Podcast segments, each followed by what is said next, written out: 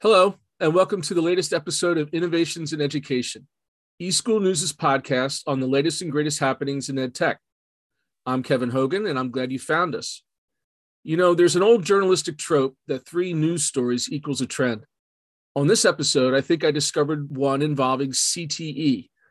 Yep, it's another education acronym, also known as Career Technical Education, this is a methodology that provides students of all ages with academic and technical skills, knowledge, and training necessary to succeed in a future career, but without getting a college degree. CTE is just another example of a disruption that I guess you could say was trending before the pandemic, but has really taken off during the past two years. Between the varsity blues scandal, the outrageous amounts of student loan debt, plus the general existential crises everyone I think has been experiencing on a daily basis during COVID, this idea of not going to college or also of achieving any sort of credentialing without being in person, well, it's it's now officially a thing. And there are several recent pieces of content up on eschoolnews.com, I think, that proves that point. The first, entitled Five Steps to Building a Robust Online CTE Program, was written by Matthew Monroe.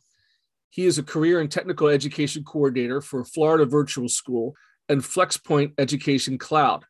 I'll leave you to read all five steps that's up on the news feed, but here are a couple highlights. He writes, Understand your students. It is one thing to build a CTE program, but it is another to design a program that includes courses that interest your students and that they can use and implement in their future. First, you need to consider the area that you live in. If you live in a rural community, there may not be as many coding jobs as there are in agricultural science. After considering the area that you live, then it's time to get your students' thoughts and opinions. Start by sending out surveys, host some focus groups, engage with your instruction staff to gauge what their students are interested in. The more you hear from the students, the better and more successful your CTE program will be. Another one, never stop refining the program. Every year, you should look at your courses and program and do these steps all over again. That way, you are constantly making sure the courses you offer are helping students reach their goals. For example, what if five years after you add a CTE course about accounting and microeconomics, and then finance jobs aren't available? You will need to take another look at these courses to see if they make sense for the future of your students. Some more great advice comes from an essay written by Nick Chazanov. He's the founder and CEO of Technics, it's called Four Ways to Enrich CTE Programs. He writes A recent survey found that while 70% of students that attend high schools which offer career and technical education programs, only 32% promote those trades as a potential post graduation path. Despite this, 51% of students still consider pursuing trade school. What holds them back? A lack of support, confidence, or knowledge challenges that high schools can solve with enriched CTE programs. More students would feel comfortable pursuing the trades if these schools would enhance those programs. The good news is that boosting program participation is not a huge investment. And in fact, bringing in passionate professionals could be enough to get students excited about their career options. Nick identifies four ways to get started as in the first story. Number one, ask students what industries and occupations interest them. CTE programs must be designed with students and not just for students. Number two, talk about what opportunities are available in the trades. Some industries, like construction, are in the midst of a labor shortage. As a result, young people interested in related careers may find that many companies are more flexible when it comes to on the job training, apprenticeships, and salaries. Number three, Nick recommends performing cold outreach and contacting former students and local trade businesses. He says one way to ensure a steady stream of passionate professionals is for teachers to stay connected with those former trade students. Former students, particularly ones who have become their own bosses, could become influential and inspirational resources for students considering a career path in the trade. And finally, seek professional introductions from teachers and administrator networks. Every employee in the education field has a unique social and professional network. Why not ask these individuals if they know someone who is actively working or retired from the trades? Tapping into staff members' extensive networks can help schools bolster their CTE programs with passionate professionals. That's some good advice. I had a chance to do a dive in a little deeper into the particulars of CTE with Amy Heflin. She's the senior manager of curriculum development at Florida Virtual School and FlexPoint. She oversees the development of CTE courses for FVS and shares a number of interesting insights. Have a listen. Amy, thanks so much for joining me today. I really appreciate it. Thank you so much for having me, Kevin. Let's get started to talk a little bit about Florida Virtual Schools. I've been in the industry for quite a while, but I believe that is probably one of the first instances of talking about the idea, the general idea of using online learning as a complement. Like you guys were hybrid before it was cool, right? right, right. Yeah, so Florida Virtual School has been around since 1997, and it was started because there was a need. There was a need to have more options in our state so that students could attend school online. We had a lot of homeschool parents who were kind of doing their own thing. And they were quickly realizing that they needed more options as well. Um, school choice in Florida is very important. And so Florida Virtual School kind of became an option for students to either do school entirely online as a homeschool student or kind of in a hybrid situation where they attend school you know, for a couple of classes, and then they take classes with FLVS online. Um, and then from there, we've just grown. So we're, you know, we're across the entire country. We're in 65 countries outside of the United States, two US territories. So we've really seen that the need for online education has really driven our success, which has been great. Now, has CTE always been integrated into that concept, or is that something that has evolved along with the company?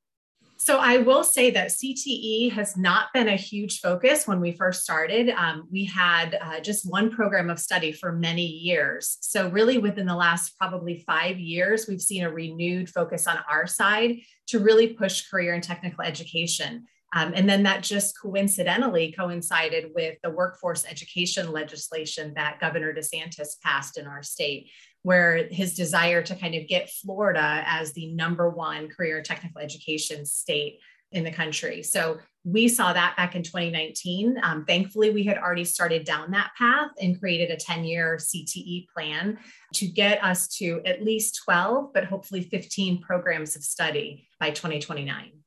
Oh, and then enter COVID, right? I mean, at that time, how has the pandemic affected? I mean, I know it's affected everything in education, but I know that, you know, when you look at higher education, there seem to be maybe some more disruptions in that space when it comes to people even contemplating getting a college degree versus going out and getting some sort of CTE certifications and changes in the way things are assessed in terms of from going from high stake testing to competency based and mastery based. Talk a little bit about how you've seen the pandemic change the CTE state of play. So for us, I feel like it was an easy pivot. I hate to say that, you know, we came through the pandemic in a good way, but we really were able to kind of show people that you can do a lot of things online, including students sitting for industry certs. We have the option to use um, different type of online proctoring tools so that kids could take those tests.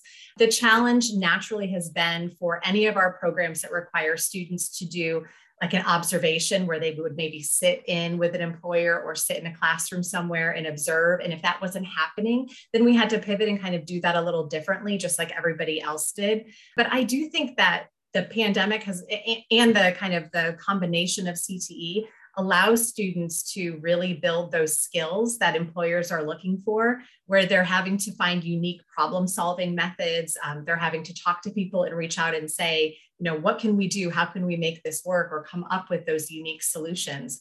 And that at the end of the day is what employers want. Kids who can communicate, they can set up those appointments, they can, you know, reach out and figure out how to get something done. Those are the skills that oftentimes are missing in kind of our core education courses that CTE really allows us to, you know, bring to the forefront. So for us, it's just been kind of helping. We, we really help, have helped a lot of other folks figure out how to continue to do CTE online naturally there are certain programs that are really not as easily accessible online. Um, we're not going to, to have kids get certified in phlebotomy um, in our online program. I don't think their parents want to, you know, want them drawing blood on them at home as practice. But we can do a lot of kind of the basic introductory courses that students then don't have to take in the brick and mortar school. They could take it with us, and that allows them to take other courses in their brick and mortar classes that they want art course or a music course or a physical education course So we really provide an opportunity for students to do something to free up time in their schedule as well, which I think is really nice. And I'll assume that through this great beta test that we've just gone through when it comes to online education, that there'll be some elements of remote that will stick around. I mean, you talk about the phlebotomy. Now, once we kind of get back to normal, maybe on Tuesdays and Thursdays, they can go to an in person sort of experience, but still have yes. a lot of these elements left online. Yeah, you know, I think employers have really seen that remote work and remote learning, all of that is possible and it can be done. I think people were very fearful of it before. It's kind of that idea like if I can't see you working, then you're probably not working. And of course, we, you know, we know with our students, they're able to get their work done. They're able to stay on pace. They're able to kind of go through that process. So I do think we will see a hybrid situation or the possibility of more hybrid situations. I'm hopeful that that will happen because, I mean, even in college now, oftentimes kids are taking classes online. In our state, they have to take an online course to graduate. Um, so we're really seeing people are embracing that and realizing that there's a need for that kind of diversified educational experience so that they can be better employees, better college students, if that's what they desire to do, you know, post high school. It, it really benefits everybody if we kind of have that that hybrid mentality and the, the flexibility. Hopefully we won't have something of this magnitude again, but we're ready for it if we do. Right, right. Now, I don't want to put you in the hot seat, but let me finish up by asking you say we you know we continue to thankfully get back to whatever the new normal is.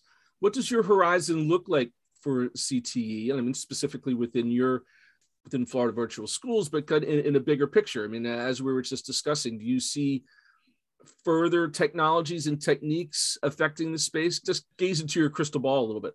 Yeah, I mean, I do think that we will see um, some changes. We're already seeing uh, at the national level, there is some conversation around changing, you know, the names or the naming conventions of the career clusters to kind of be more inclusive of kind of the direction that our society is going in. We're seeing a renewed focus on solar energy, renewable energy. So I do think we'll see some attention there, especially as we see gas prices continue to go up. So I think that for for us specifically, it's monitoring all of that. You know, as I said, we have a 10 year plan, but really that 10 year plan is entirely dependent upon the way that everything goes in, in, our in our state and in our world so keeping hyper focus on high wage high demand jobs understanding how the market is sort of shifting or what employers need i think the one thing that will always remain the same for us is the soft skills, making sure that we're focusing on teaching kids those interpersonal skills, resume writing, communication skills, both verbal and uh, in writing, because there are so many kids who graduate even college and they cannot get a job because they can't interview uh, or they do not know how to even reach out and have a conversation with another person. They have all of the skills and the, the intelligence and the education that they need to do that job but they can't get the job and so with CTE, I think we'll, we'll continue to see kind of a focus there. But I, I know right now the tech industry is really big. We're seeing a huge influx of students, you know, going down the path of cybersecurity. I think we had like 300,000 job openings last year, especially with all of the stories in the news about hacking of, of major uh, corporations and credit cards. But ideally, I mean, we're seeing that kids can graduate high school and earn a medium income of, you know, 55,000 plus without going to college. And so I hope that we will continue to have that conversation as well that the college for all kind of mentality is gone. It doesn't have yeah, to be that way. Yeah.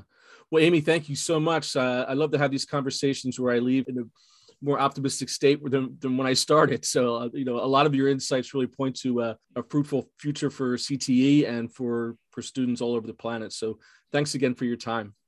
Thank you so much, Kevin. I appreciate it. So that about wraps it up for this episode. Be sure to check back on eSchoolNews.com for all the latest and greatest news and analysis for what's happening in the EdTech space. eSchool News is always free and always helping innovative educators just like you. Until next time, I'm Kevin Hogan for eSchool News.